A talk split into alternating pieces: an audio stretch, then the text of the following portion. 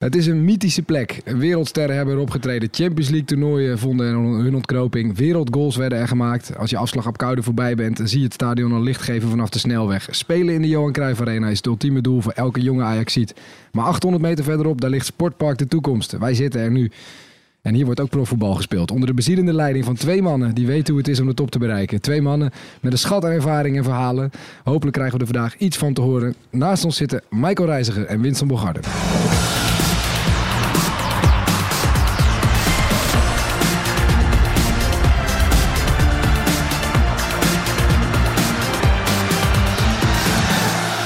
Welkom bij de Ajax Podcast. Als je niet weet wat een podcast is, blijf vooral luisteren. Het is helemaal niet eng, het is hartstikke gezellig en je leert dingen over Ajax die je nog niet wist. Elke week praten we hier vanuit het hart van de club bij over alles wat er speelt rond Ajax.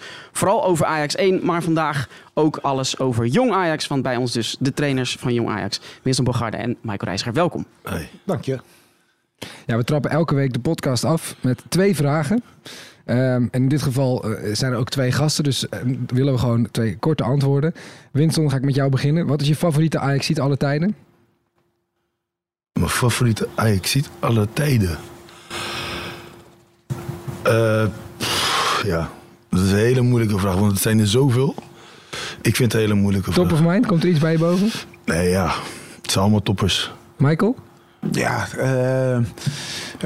voor mij is natuurlijk het voorbeeld is natuurlijk altijd geweest en het zal altijd zijn. Het is Johan Cruijff.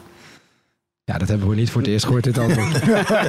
Oké. Het zijn er gewoon te veel. Dan ga ik de tweede aan jou geven. Zijn er te veel. En hier gaat waarschijnlijk wel meteen iets bij je bovendrijven na zoveel jaar Ajax. Wat is je favoriete Ajax-moment? Mijn favoriete Ajax-moment... winnen van de Champions League. Michael? Ja, maar dat is duidelijk. Dat antwoord horen wij ook heel erg vaak. Bijvoorbeeld Klaas-Jan Huntelaar, die denkt aan Ajax, dan denkt hij gelijk aan het winnen van de Champions League. Maar nu zitten we met twee mensen aan tafel die daarbij waren. Jij speelde 90 minuten, Michael. Wat weet je nog van die wedstrijd? Weet je alles dan nog? Het meeste wel. Wat ik heb meegekregen wel natuurlijk. Ja. Maar dat zijn momenten natuurlijk in je leven die je altijd onthoudt. En daar weet je meestal wel... het meeste van die dag. Ja. Maar ja, als je vraagt wat deden jullie de dag ervoor, dan zat je in slapen en naar beelden kijken. Ja. Maar voor de rest, ik weet volgens mij geen eens meer in welk hotel we zaten. Dus, Maar is dan een gevoel van, ik ga een Champions League wedstrijd spelen, is dat anders dan alle andere wedstrijdvoorbereidingen en het gevoel daarbij dat je ooit hebt gehad? Ja, Champions League spelen is altijd anders. Hoe je het wint of keert... Spanning is groter, tegenstanders zijn onbekend, andere speelstijl. Heel Europa kijkt mee, dus dat is sowieso bij Kijf een heel anders van de top of de beeld.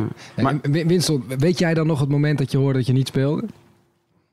Bijvoorbeeld? Dat ik niet speelde? Nou goed, we gingen met de selectie daar naartoe. Ja. Ja, en in die tijd waren er maar 16 man, toch? Ja. 16 in de selectie en ik zat bij de selectie. Dus ik was al heel erg blij wat dat betreft. Dat was voor jou eigenlijk wel dat je mee mocht. Dat is in eerste instantie dat je blij bent dat je sowieso bij de wedstrijdselectie zit.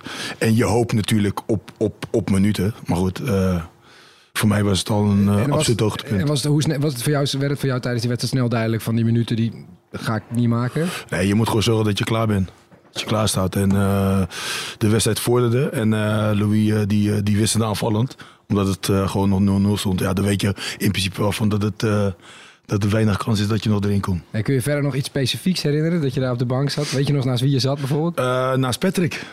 Ja, het enige wat me nog echt bij was, is dat hij zei van ik kom erin.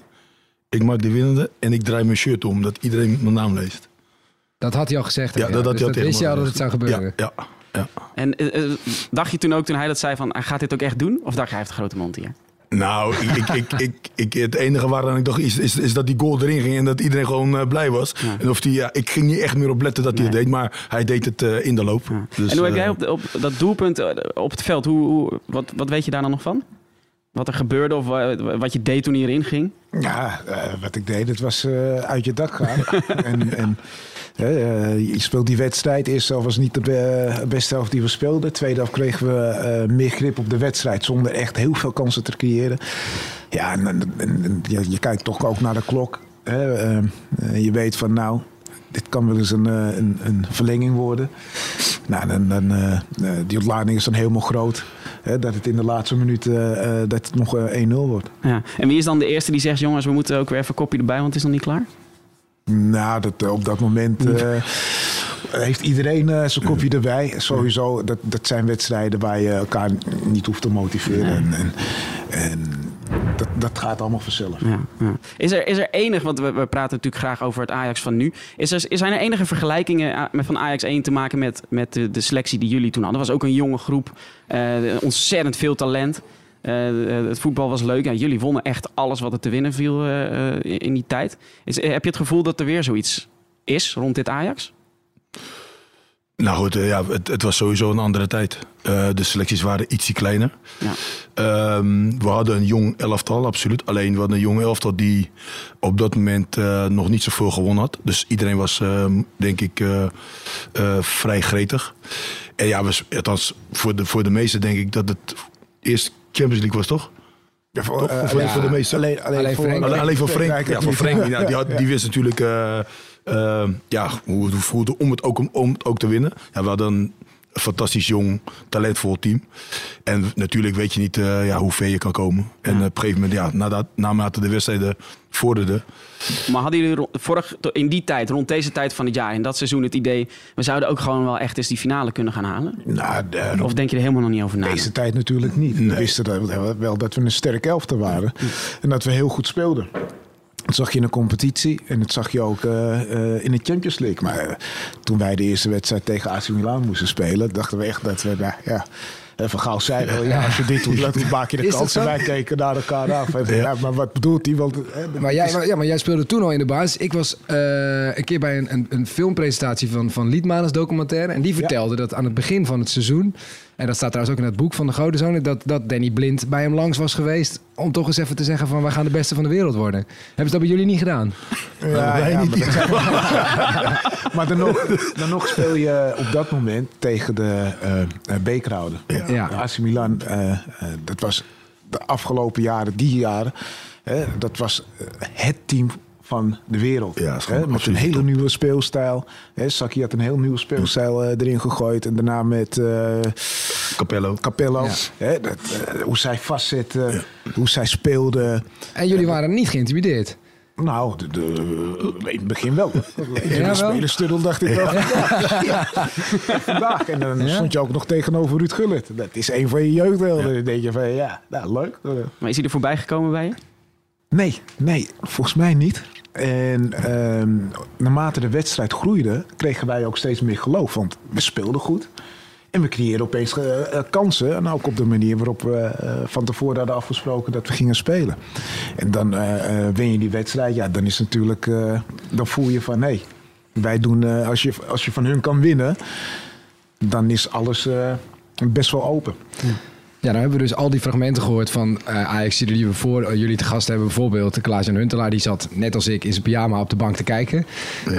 Maar er zijn ook heel veel Ajaxiden, en zeker bij jonge Ajax waar jullie mee werken, die dat helemaal niet hebben meegemaakt. Merken jullie dat er op een andere manier nu naar jullie wordt gekeken? Kijk, ik had een poster van jullie aan de muur. Maar dat geldt niet voor die jongens die er nu spelen. Nee, die jongens die kennen het gewoon die tijd niet. We hebben wel, denk ik, van gehoord. Ze weten wel dat we bij Ajax hebben gespeeld... en dat we natuurlijk bij nog meer grote clubs hebben gespeeld. Maar die hebben dat gewoon niet echt bewust meegemaakt. Dus ze weten wel een beetje, denk ik, van ons verleden af. Hè? Dat we ook groot zijn geworden bij Ajax. Uh-huh. En dat we in principe heel veel hebben meegemaakt. Maar... Ja, of ze daar echt bewust daarmee bezig zijn, dat denk ik niet echt. Nee, die hebben dat niet meegemaakt. Maar het is hetzelfde voor mijn generatie dat wij de jaren 70... Ja, ik ben in 73 geboren. Toen hadden ze volgens mij al 3. Oh, drie keer. Ja, ik was nog lang niet geboren. Drie keer achter elkaar. Dus dat heb ik ook niet meegemaakt. Nee. Maar ik ken de beelden wel. Maar dat is de vraag. Hè. Geef jullie voorbeelden. Grijp je vaak terug? Merk je dat je vaak zegt van nou, in mijn tijd... Of nee, niet begrijp je niet terug met zeggen mijn tijd. Nee. Want we weten wat het is om in ieders tijd profvoetballer te zijn. En om topsporter te zijn. En dat heeft niks met mijn tijd te maken of die tijd daarvoor. Topsport betekent maar één ding. En dat is dat je de allerbeste elke dag wilt zijn. Wat mij nog opviel toen ik dit zat voor te bereiden, dat jullie eigenlijk je tijd ontzettend ver vooruit waren. Want jullie begonnen allebei als aanvallers en werden omgeschoold tot back. En tegenwoordig is volgens mij iedere back op topniveau ooit middenvelder of aanvaller geweest. Maar jullie hebben dat 20 jaar geleden dan al gedaan of langer. Hoe ging dat toen? Weet je hem nog in jouw geval? Ja, volgens mij ging het wel goed. Ja, nee, maar ik bedoel, ging het gelijk goed toen ze bij je aankwamen en zeiden... je mag rechtsback gaan staan. Toen was je gelijk enthousiast en dacht je, hier ga ik de Champions League mee winnen. Nou, dat was, ik speelde toen bij Groningen. Er was de kans dat ik terug zou komen, dan als back. Ja. Dat was de keuze. Ja, wil je terugkomen als back? Of, ja. Klopt het dat Wijnard het niet wilde? Dat die niet, nou, die is ook mee teruggekomen. En die wou op een gegeven moment toch wat anders. Nou, dat is één concurrent dan minder. En, ja, maar dat maakt allemaal niet uit. Je moet het toch allemaal zelf doen. En zie je nu wel eens mensen in de as lopen, bijvoorbeeld in de jeugd, bij Ajax, waarvan je denkt, nou, als die gewoon lekker back zou gaan spelen, dan zou die misschien meer kans hebben op het eerste. Nou, dat weet je denk ik niet van tevoren. Kijk, een voorbeeld nu op dit moment is bijvoorbeeld Noussair. Ja, die eindelijk gewoon een middenvelder is. Uh-huh. Nou, heeft de kans gekregen als back. Er was op dat moment niemand voorradig. En hij werd daar gezet. En hij heeft het vanaf het begin... heeft hij denk ik gewoon redelijk goed gedaan. En op een gegeven moment is dat gaan groeien. En ja, nu is hij de vaste rechtsback. Uh-huh. Dus zoiets kan groeien in een situatie. Maar is dat dan ook iets wat ook omgetraind wordt? Ja, precies. Moet je worden omgetraind of is het gewoon ga er maar staan en veel doen en dan komt het misschien vanzelf wel? Ja, natuurlijk train je erop. Noes had het in de jeugd al een paar keer gedaan. Ook in jong had hij het al gedaan. Dus hij wist al een klein beetje wel hoe het moet. En natuurlijk heb je...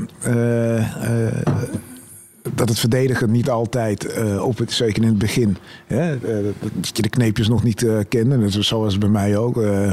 Je weet natuurlijk niet, ik ben nog geen de beste verdediger op dat moment. Nee. Hè, maar je weet wel één ding. En dat is aanvallen. Ja. En laten we eerlijk zijn, bij Ajax val je meer aan dan dat je verdedigt. Ja, ja. Maar wordt er bij jonge Ajax wel eens instructies gegeven vanuit het eerste naar jullie om mensen op een andere positie te trainen? Zodat ze bij jonge Ajax... bijvoorbeeld Sinkgraven, dat is tegenwoordig sinds Peter Bos een beetje een bek. Je bent elke dag bij elkaar en je praat elke dag met elkaar. Dus je hebt het met elkaar over spelers waar hun beste posities zijn. Dus ja, instructies, dat klinkt zo van... je hebt het met elkaar en met elkaar. Nee, maar stel je voor, even dat voorbeeld wat jij zegt van dat je terugkwam van Groningen, weet je wel? Toen was duidelijk van oké, je komt als back terug. Ja. Dan kan ik me voorstellen dat iemand die niet in het eerste speelt en nog wel over zijn kansen nadenkt bij Ajax, dat daar een soort plan voor komt van oké, is nu een half, maar zou als back misschien eerder tweede keuze zijn of eerste keuze zelfs. Ja, maar je hebt, dat bedoel ik, maar je hebt... bij Jong hebben wij elke dag contact met één, maar we hebben ook elke dag contact met jeugd. Ja. Dus je maakt met z'n allen een plan. Wij maken niet in ons eentje een plan voor iemand. Mm-hmm. En wij doen dat in de club met iedereen. En daarom is de jeugdopleiding en komt er zoveel jeugd door. Omdat we met z'n allen naar één doel werken. Mm-hmm. Dat is voor ons en voor de opleiding is het natuurlijk om zoveel mogelijk spelers naar één te krijgen. En voor één is het natuurlijk om zoveel mogelijk spelers vanuit de jeugd naar naartoe te krijgen. Daarvoor heb je samenwerking nodig. En dus je doet het met z'n allen, je overlegt met z'n allen en daaruit komen dingen uit voort. Maar was je uiteindelijk een betere back, misschien gaat het ook voor Winston, was je een betere back dan een aanvaller? Nou goed, ik denk ja... Je zal het niet meer van tevoren weten. Nee. Want ik was aanvaller voordat ik bij Ajax kwam. Ja, van Sparta was je echt altijd aanvaller. Ja. En toen je aangetrokken werd, geloof ik, gezegd... We willen je halen, maar dan word je onze linksback. Nou ja, linksback. Hij vroeg mij waar ik dacht dat ik zou gaan spelen. Louis van Gaal, toch? Ja. Denk ik? Ja. Ik dacht, ik zei van, daar voorin. Maar hij zei, nee, ik haal je voor... voor als linksback. Ik zei, mij maakt het geen moer uit. Zolang ik maar een Ajax-shirt mag spelen. Voor iemand, als ik maar speel. Ja, was dat, want jij zegt dat, Anne, maar even, kijk, Michael, jij komt uit Amstelveen. Ik denk voor jou Ajax de nummer 1 club. En je belandt daar op je 12e al. Ja. Was logisch. Ja, je gaat al vanaf je 4e, 5e naar de wedstrijden van Ajax. Dus er is geen andere club. Ajax. Ja, dat is voor jou misschien anders als ze uit Rotterdam komen. Ja. Voor Sparta opgeleid. Was je meteen Ajax ziet? Nou kijk, normaal gesproken als je bij Sparta speelt en je doet het goed, dan zou je een logische stap zijn dat je naar Feyenoord zou gaan. Nou goed, maar goed, Feyenoord wou me niet. En Ajax was wel geïnteresseerd. Mm-hmm. Dus Ajax was op dat moment voor mij sowieso de beste club van Nederland. En ik wil sowieso bij de beste club van Nederland horen. Voelde je thuis in die Ajax-cultuur? Je was er niet mee opgevoed, zoals mij. Nee, het was wel even wennen in het begin voor mij. Je komt naar de grote stad natuurlijk. Maar ja, ik denk dat ik me wel redelijk heb aangepast. En wel zoveel mogelijk wel mezelf ben gebleven. Ja, en jullie carrières zijn ook best wel parallel gelopen. Nu zitten jullie weer samen. Weet je eigenlijk nog het moment dat je Michael voor het eerst ontmoette? Hadden jullie meteen een klik? Nou, we speelden tegen elkaar. Hij speelde toen bij Groningen. Nee, hij bij Sparta. Dus je kent elkaar een beetje, hè, op dat moment. Maar goed, op het moment dat je bij je ijs komt, dan hè, je maakt echt kennis. Je leert elkaar echt kennen, want je bent sowieso zo goed als elke dag met elkaar. Trainingskampen, dus weet je, dus ja, op een gegeven moment dan vormt dat gewoon een klik, weet je, als een echt team. Ja, maar binnen dat team hadden jullie toen al een soort vriendschappelijke relatie met z'n tweeën? Of is dat, wij gingen altijd met elkaar om. Ja. In Barcelona ook. Daar zaten we ook bij elkaar. Ja. Ging ik altijd bij... hij woonde in de bergen. Ik woonde toen nog in de stad. Ik reed regelmatig de tunnels door om bij hun te eten. Of we zaten bij elkaar. Dus ja, maar dat was ook met Patrick. Die was er toen ook al. Ja. En we waren altijd wel met elkaar. En dat was eigenlijk... bij Ajax ook al. Woon in hetzelfde dorpje. Ja. Volgens mij woonde je 400 meter van mij vandaan. Ja. Dus en Marco Kanu woonde daar. Ja. Danny Blind woonde daar. Peter van Vossen. Iedereen woonde in dat dorpje daar. Dus ja, het was sowieso een hechte groep wat dat betreft. Ja, we hadden John Heitinga te gast een paar weken geleden.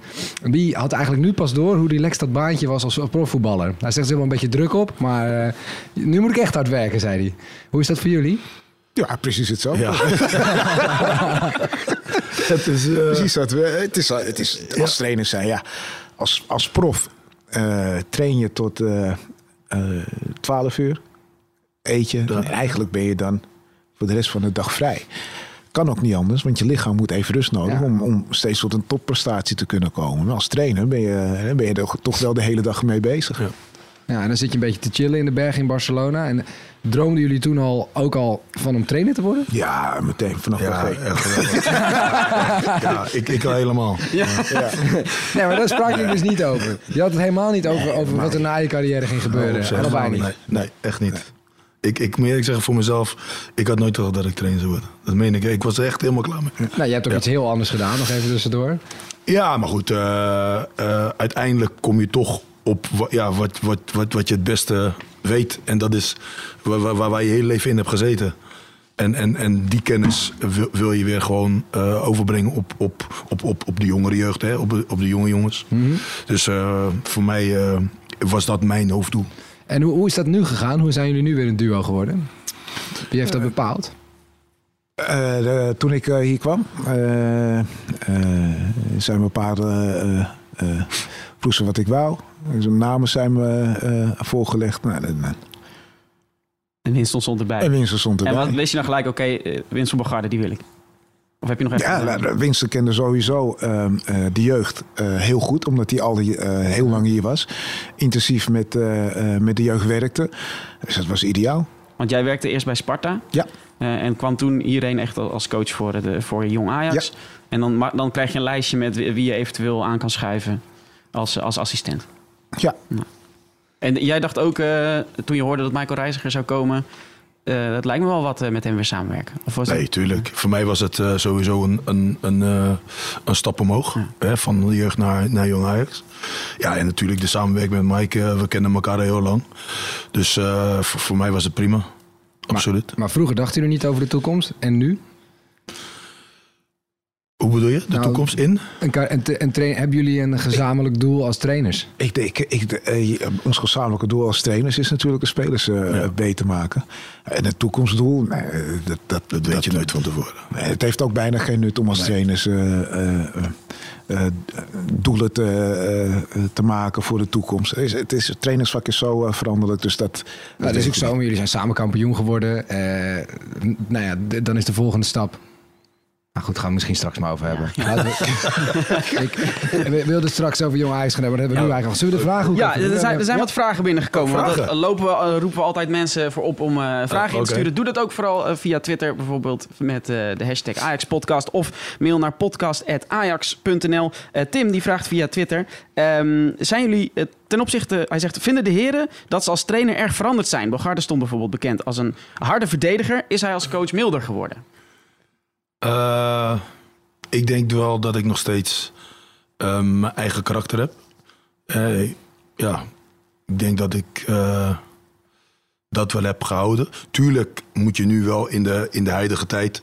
Ja, verander je wel. Want je moet wel meegaan met de tijd. Die jongens die hebben andere opvoeding gehad. Die hebben andere gedachten. Dus je gaat wel met je tijd mee. Dus je houdt daar wel heel rekening mee. Maar voor mijzelf ben ik wel altijd gewoon mezelf. Ja. En als voetballer stond je in ieder geval bekend. Ik was er niet bij, maar in ieder geval als moeilijke jongen voor trainers. Was dat ook zo trouwens? Of vond je het zelf wel meevallen? Of ik moeilijk was als voetballer? Ja, voor trainers.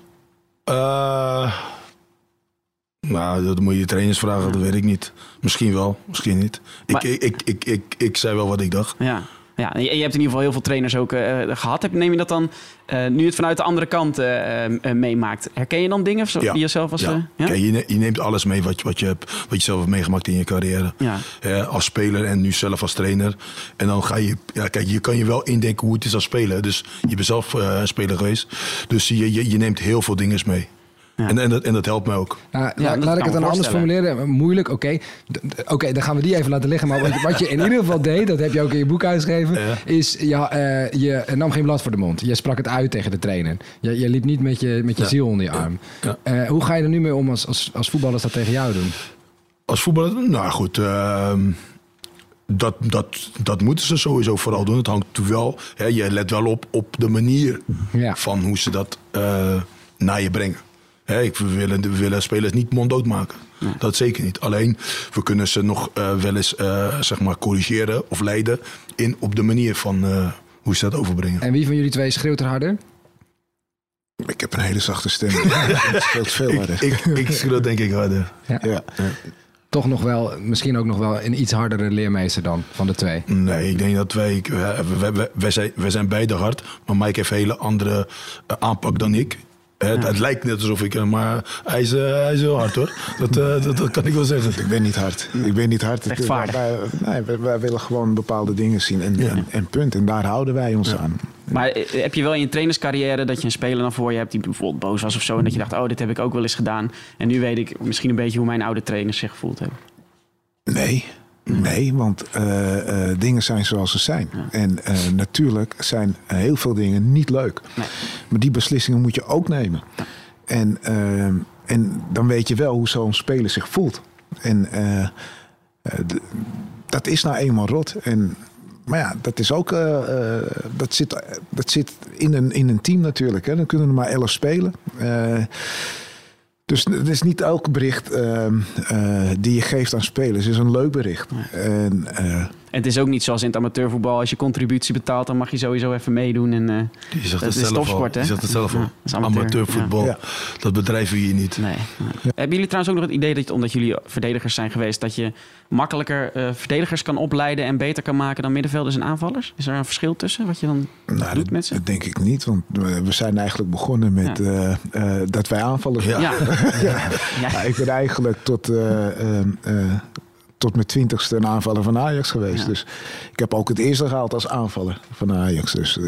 Dus dat denk ik helemaal niet. Ja, natuurlijk zijn wij in onze profcarrière verdedigers geworden. Wel verdedigers geworden bij teams die niet echt verdedigend spelen. Dus van aanvallend weten wij meer dan. We hebben ook met de beste aanvallers gespeeld, maar ook tegen de beste aanvallers. Ja. Dus wij weten wat moeilijk is voor een verdediger, als een aanvaller zich zo beweegt of zo beweegt. Ja. Ja. Dus dat wisselt elkaar dan ook alweer uit. Of is het wel lekker dat je ook aanvaller bent geweest nog? Als verdediger? Ik zie niet in dat iemand verdediger is geweest of aanvaller is geweest, dat het andere dan dat je daar geen verstand van hebt. Keeper is misschien moeilijk. Oh ja, je hebt ook hele goede keepers die voetballende keepers. Volgens mij was Lopetegui bondscoach van Spanje. Daar hebben wij bij Barcelona mee gespeeld. Dat is een keeper, dus dat vind ik allemaal onzin. Okay. Nou, dat zou dan moeten kunnen. Oké, dat waren de vragen. Je kunt ze dus insturen met hashtag AjaxPodcast of podcast@ajax.nl. Winston, jij schreef een boek over... Wil je stroopwafel? Nee. Ik leef het niet. Ja. Jij schreef eigenlijk een boek...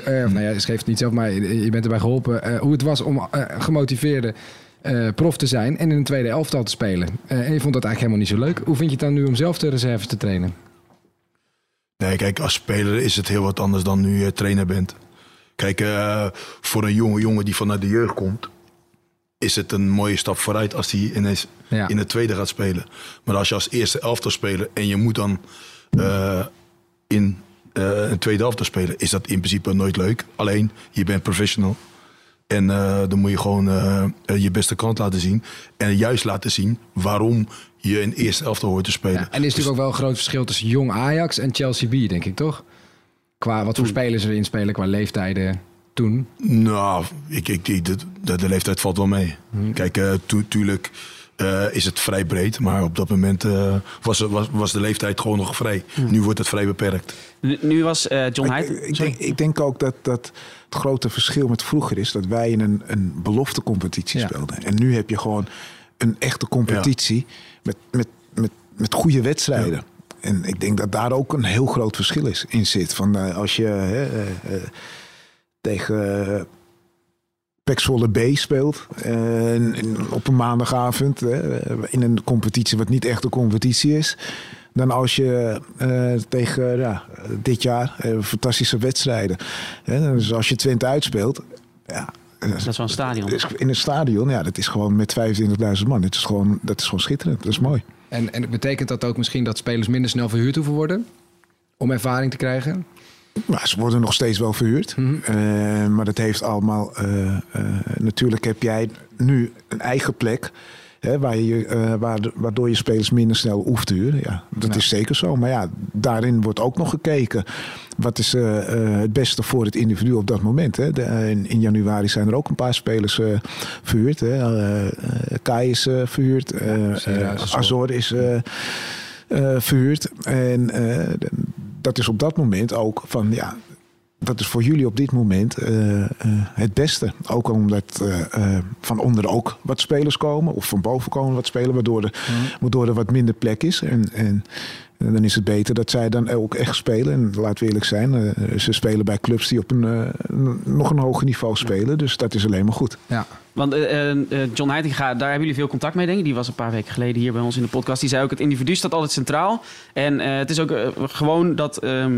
in de winterstopper echt gekeken wordt... wat hebben die spelers nodig? Moeten ze een treetje hoger vanuit de jeugd naar... vanuit zijn team onder 19 naar jong...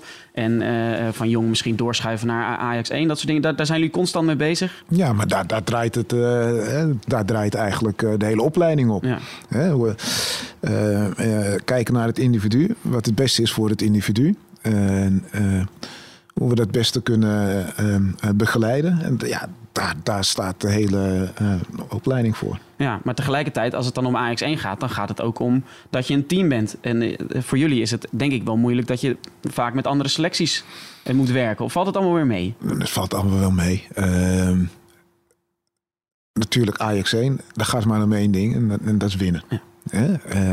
Wij, jong en onder 19... gaat het om zoveel mogelijk spelers te leveren aan Ajax 1...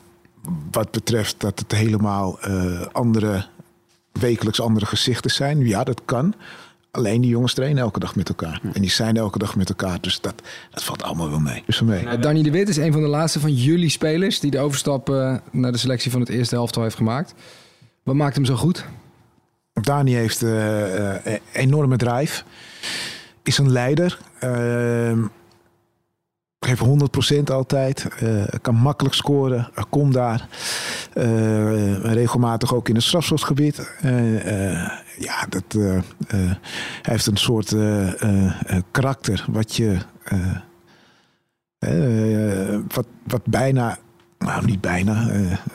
niet vaak tegenkomt. En dat, die drive die hij heeft, dat is ongelooflijk. En jullie werden vorig jaar kampioen. Was dat niet gek? Wat zeg je? Dat jullie vorig jaar kampioen werden. Kampioen worden is niet gek hoor. Voor ons misschien. Kampioen is niet gek. Maar je begrijpt waarom ik dit zeg. Je zegt de hele tijd, het gaat voor ons om de ontwikkeling van de spelers. En ik denk dat je dat de laatste drie wedstrijden, dat je wel dacht, het wordt nou wel spannend, ik wil eigenlijk wel kampioen worden. Wie zegt dat winnen geen onderdeel van een ontwikkeling van een speler kan zijn? Of moet zijn? Ja. Was je chagrijnig geweest als je geen kampioen was geworden, die laatste gekke smotdag? Laat ik zo zeggen, ik ben altijd chagrijnig als ik verlies. Ja. Want het hoort niet bij een topsporter. Een topsporter hoort altijd te willen winnen. Als je dat niet hebt, dan ontwikkel je spelers ook niet. Dus dat is de topsport bedrijf je om de allerbeste te zijn. Je bedrijft geen topsport om lekker mee te doen. Als je lekker meedoet, dan moet je werken met andere zussen spelen. Als je meedoet, lekker voor de middenmoot. Dat kan. Maar ik denk niet dat je dan bij een topclub hoort te zijn. Bij een topclub hoort gewoon een soort mentaliteit. Als je speelt, moet je winnen. Je moet de beste op het veld zijn. Dat is topsport. Maar dat is ook opleiden. Opleiden is ook, je moet de beste zijn. Maar dat is per wedstrijd, denk ik, meer bij jong Ajax. Toch, Sittard had op zijn kop gestaan als ze daar ooit een keer kampioen zouden worden. Nou, toch? Het is ook op de training. Op de training moet je al laten zien aan de jongens waarmee je traint. Van, luister, ik ben hier wel de beste, jongens. Dat is topsport. Dus je moet ieder duel willen winnen. Iedere bal bij de afrondoefening moet kruisingen. Het gaat niet alleen om het duel winnen. Misschien moet je juist de situatie sneller zien, zodat je niet in het duel komt. Maar iedereen moet weten dat jij de beste bent. Ja. En dat moet je ook uitstralen. Is dat ook iets wat dan ook bij dat Ajax-gevoel hoort en bij de clubcultuur past? Laat ik zo zeggen. Ik denk niet dat het anders is bij Madrid of bij een Barcelona of bij een Manchester City of bij een München. Maar wel bij Willem II en bij Sparta misschien, Groningen. Maar daar leiden we niet voor op. Nee. Al komen ze uiteindelijk, de jongens die het net niet halen, die komen ook goed terecht. Ja. Waarom? Ja, ze hebben toch wel een bepaalde mentaliteit. En die mentaliteit probeer je natuurlijk ook bij hun in te krijgen, los van het technische gedeelte en het tactische gedeelte. Is dat ook gewoon een heel belangrijk aspect. Je kan geen topsport bedrijven zonder dat je een winnaarsmentaliteit hebt. Want ik geloof dat jullie ook wel eens in een interview gezegd hebben dat je, ik weet niet of je dan net zo trots bent, maar je weet niet alle spelers die ik heb komen in het eerste van Ajax. Maar als ze een mooie carrière in bijvoorbeeld de Eredivisie hebben, dan kan ik daar ook van genieten. Ja, zeker, zeker. Dat is ook mooi te zien hoe Azor het bij de Graafschap, Kai gisteren ingevallen bij tegen PSV. Hoe die jongens dat doen. Ja, Danilo die het bij Vitesse doet. Sian bij PEC Zwolle, hoe ze die steeds... die zijn wat dichter bij huis, omdat je die zie je dus elke zondag om 7 uur voorbij komen. Dat geeft je een goed gevoel. En verder weg, hebben jullie nog contact met de clubs waar jullie vroeger gespeeld hebben zelf? Zijn er nog spelers in het buitenland waar jullie misschien die ook trainer zijn, een beetje de carrière meemaken zoals jullie die meemaken? Af en toe. Ja, zeker. Ik kom elkaar wel tegen. Ja. Soms kom ik elkaar wel tegen. Als we de tijd hebben. En als hij de tijd heeft. Ja, iedereen is gewoon heel druk. Ja. Maar goed, soms heb je wel eens een meeting. Bijvoorbeeld, net als 11:95, weet je, dan zie je elkaar weer. En dan die train weer daar, die train weer daar. Nou, dan is het weer net als vroeger. Uh-huh. Maar er is niet een jaarlijkse reunie of een appgroep met een datumprikker? Nee, niet echt. Toch? Ja, je hebt wel appgroepen. Ik zit niet in een appgroep. Nee, ik hou niet van de appgroep. Dan gaat die telefoon de hele tijd. Ting, ting, ting. Nee. Lijkt me wel legendarisch, de 95 appgroep. Al die gasten dan bij elkaar. We waren laatst bij elkaar, toch? In de Arena. Ja. Ja, dan is het leuk om elkaar weer te zien. Dat was leuk. Voor Spieren voor Spieren, volgens mij. Ja. Was het. Ja, ja, dat was heel leuk. Het is sowieso leuk om elkaar terug te zien. En daar zijn er wel heel veel trainer van geworden. Van die 95 club. Heel veel. Bijna bij alles. Iedereen, toch? Ja. Bijna alles is in de voetballerij. Ja.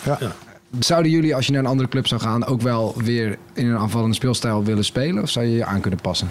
Nou, als trainer pas je natuurlijk aan de spelersgroep. Wat je spelersgroep kan. Anders snij je jezelf in de vingers. Je kan niet aanvallend voetbal spelen als je de mensen daar niet voor hebt. Dus als trainer zijn moet je altijd verschillende systemen kunnen spelen. En daarom ben je nooit uitgeleerd. Alleen al om dat gegeven. Wat is jouw grootste voorbeeld als trainer? Ja, ik heb natuurlijk heel veel neem ik van Van Gaal mee. Natuurlijk, die heb ik als jeugdtrainer gehad. Bij Ajax 1, bij Barcelona, Nederland zelf al. Dus daar neem ik gewoon heel veel van mee. Die heeft ook een voetbalvisie. Daar ben je mee opgegroeid. Dus die ken je ook dan het beste. Dus ja, als je het echt over trainers hebt waarvan je het meeste meeneemt, dan is dat Van Gaal, ja. Ja. En bij jou? Blijf je assistent, denk je? Of ik assistent blijf? Ja. Nogmaals, we hebben net gezegd van dat je nooit in de toekomst kan kijken. En je weet nooit welke kans je krijgt. Nou, maar vanuit je persoonlijke ambitie kun je toch wel... Nee, natuurlijk. Ik persoonlijk wil ik ooit een keer op eigen benen staan. Ja. Maar goed, maar dat wil Mike ook. Dus, ik denk dat voor elke trainer over het algemeen dat wel geldt. Nee, maar het zou toch kunnen zijn dat je denkt... Nou, ik ken Michael, we kennen elkaar nu 25 jaar. En ik vind het eigenlijk wel prima met z'n tweeën. We zitten nog steeds zoals we in Barcelona in de bergen zaten. Nu zitten we af en toe in de regen, maar we vinden het wel gezellig. En dat zou ook zomaar kunnen. Zo, precies zo. Hoe is eigenlijk jullie rolverdeling bij training of op het veld? Hoofdtrainer, assistent. Oké. Okay. En ja, ik heb nooit een assistent-trainer gehad in mijn treurige voetbalcarrière. Ik had een man in een trainingspak die zei dat we rondjes moesten lopen. Dus ik weet echt totaal niet wat het inhoudt. Mike assisteren in alles wat hij nodig heeft. Ja. Nee, ik ben als... Maar je maakt wel samen de keuze, denk ik, of niet? Of is wij tuurlijk bespreken we alles. We bespreken we hebben ook nog René Stam die erbij is. We hebben Troy. We hebben heel team. We hebben heel team. Winston, jij bent na het voetbal nog een tijdje in de entertainmentbranche actief geweest. En ik weet dat je sowieso een liefhebber van hiphop bent. Ja. Misschien moet je even je hoofdtelefoon opzetten, want ik ben even benieuwd. Luister je nog veel muziek? Een beetje. Want ik ben één ding was me opgevallen eigenlijk. Wil ik eigenlijk even laten zien. Ik weet niet of jullie dit al een keer gezien hebben. Winston, ik go hard, ik ben Bogard. Kom die hele game bijzigen, ik ben Reiziger. Adem in en ik blaas dik, net baafits. Maar Nederland wil niet eens hoor, ik Clarence Seedorf. Weet je wie het is, Winston? Ik weet niet wie ze zijn of wie het is, maar ik heb het wel eens een keer gehoord. Ja, maar een van de koks kwam vorig jaar. Ja, dit is het nummer Zwarte Hollanders van Zwart Licht. Aquasi, dat zegt jullie misschien wel wat. Is de rapper die dit heeft. Ja. En voor hem was dit belangrijk om te maken, omdat hij had jullie vroeger als voorbeelden en verder had hij niet zoveel zwarte voorbeelden, zei hij. Is dat voor jullie, zijn jullie daar bewust van geweest in die tijd? Dat jullie een voorbeeldrol hadden? Nou ja, bewust. Ik denk wel dat wij op dat moment, dat we bij Ajax speelden en die speelt op een bepaald niveau, dat je een voorbeeld kan zijn voor zeg maar de donkere jonge voetballers. Ja, en bij anderen opgegroeid, later in West. Dus, je neemt dat wel mee. Maar of je nou echt een voorbeeld bent, ja, misschien wel. Maar je neemt het wel mee. Hij is goed opgedroogd. Nou, is het ook? Nou ja, ik vind het heel tof wat hij doet. Ik vind het ook heel leuk. Ja, zeker. Nou, dat is maar werd je daar vroeger wel eens op aangesproken dat mensen zeiden... je bent echt een voorbeeld voor mij ook, omdat er niet zoveel zwarte voorbeelden zijn? Nee, ik kan me niet echt herinneren dat ik me daar ben op aangesproken. Jij? Nee. Misschien is het ook meer een thema van nu. Misschien is het van nu. Je leeft je leven ook gewoon. Ja. Hè? Je probeert... zo goed mogelijk, want je weet van de mensen kijken wel. Ja. Je bent wel onder de spotlight, dus je probeert geen gekke dingen te doen. Maar daar ben je niet bewust mee bezig van nu moet ik me anders gaan doen. Je moet altijd jezelf blijven. Ja. Maar de clue van dit refreintje is, maar Nederland wil niet eens horen Clarence Seedorf. hij draait het ook om, expres, zit er een gedachte achter. Hij vindt dat het te weinig eer is, bijvoorbeeld voor Clarence. Die werd uitgefloten in de arena toen hij hier kwam spelen. Ja, maar dat hoort er ook niet. Clarence hoort niet uitgefloten worden in Nederland. Clarence die heeft, is voor Nederlanders, voor het Nederlands voetbal, naar het buitenland. En hij is toch wel een van de ambassadeurs geweest. Dus die hoor je sowieso niet uit te fluiten. Wat hij gedaan heeft. En daardoor ook het Nederlands voetbal naam heeft gegeven. Dat is toch fantastisch. Hij heeft, in de hele wereld is Clarence gewoon echt een hele grote naam. Ja, ja. Echt een hele grote naam. En echt een winnaar. En overal waar hij was winnaar. Dat is wat jij net zei, Michael, over dat je als Ajax ziet eigenlijk altijd alles moet winnen. En dat is met Clarence Seedorf. Ja, maar hij heeft ook nooit... Dat is het eerste wat ik aan denk. Bij Clarence Seedorf denk ik winnaar. Hij heeft Nederland trouwens heeft hij ook altijd goed vertegenwoordigd. Ja. Overal waar hij kwam. Hij is altijd positief over Ajax. Altijd positief over Nederland zelf. Ja. Dus zo iemand hoort sowieso niet uitgefloten te worden in het stadion. Hebben jullie die waardering wel altijd gevoeld? Ik heb altijd wel waardering gevoeld. Ook toen je bij PSV speelde? Vanuit Ajax? Ajax-Ziede, Ajax-support? Toen ik bij PSV speelde, kwam ik regelmatig gewoon in Amsterdam. Ik liep ook gewoon in Amsterdam. En ik werd eigenlijk altijd gewoon aangesproken met... dat ik toen wat voor Ajax heb betekend. En ik heb nooit nadigheid meegemaakt. Mooi, gelukkig. Hoe is dat voor jou in Rotterdam geweest?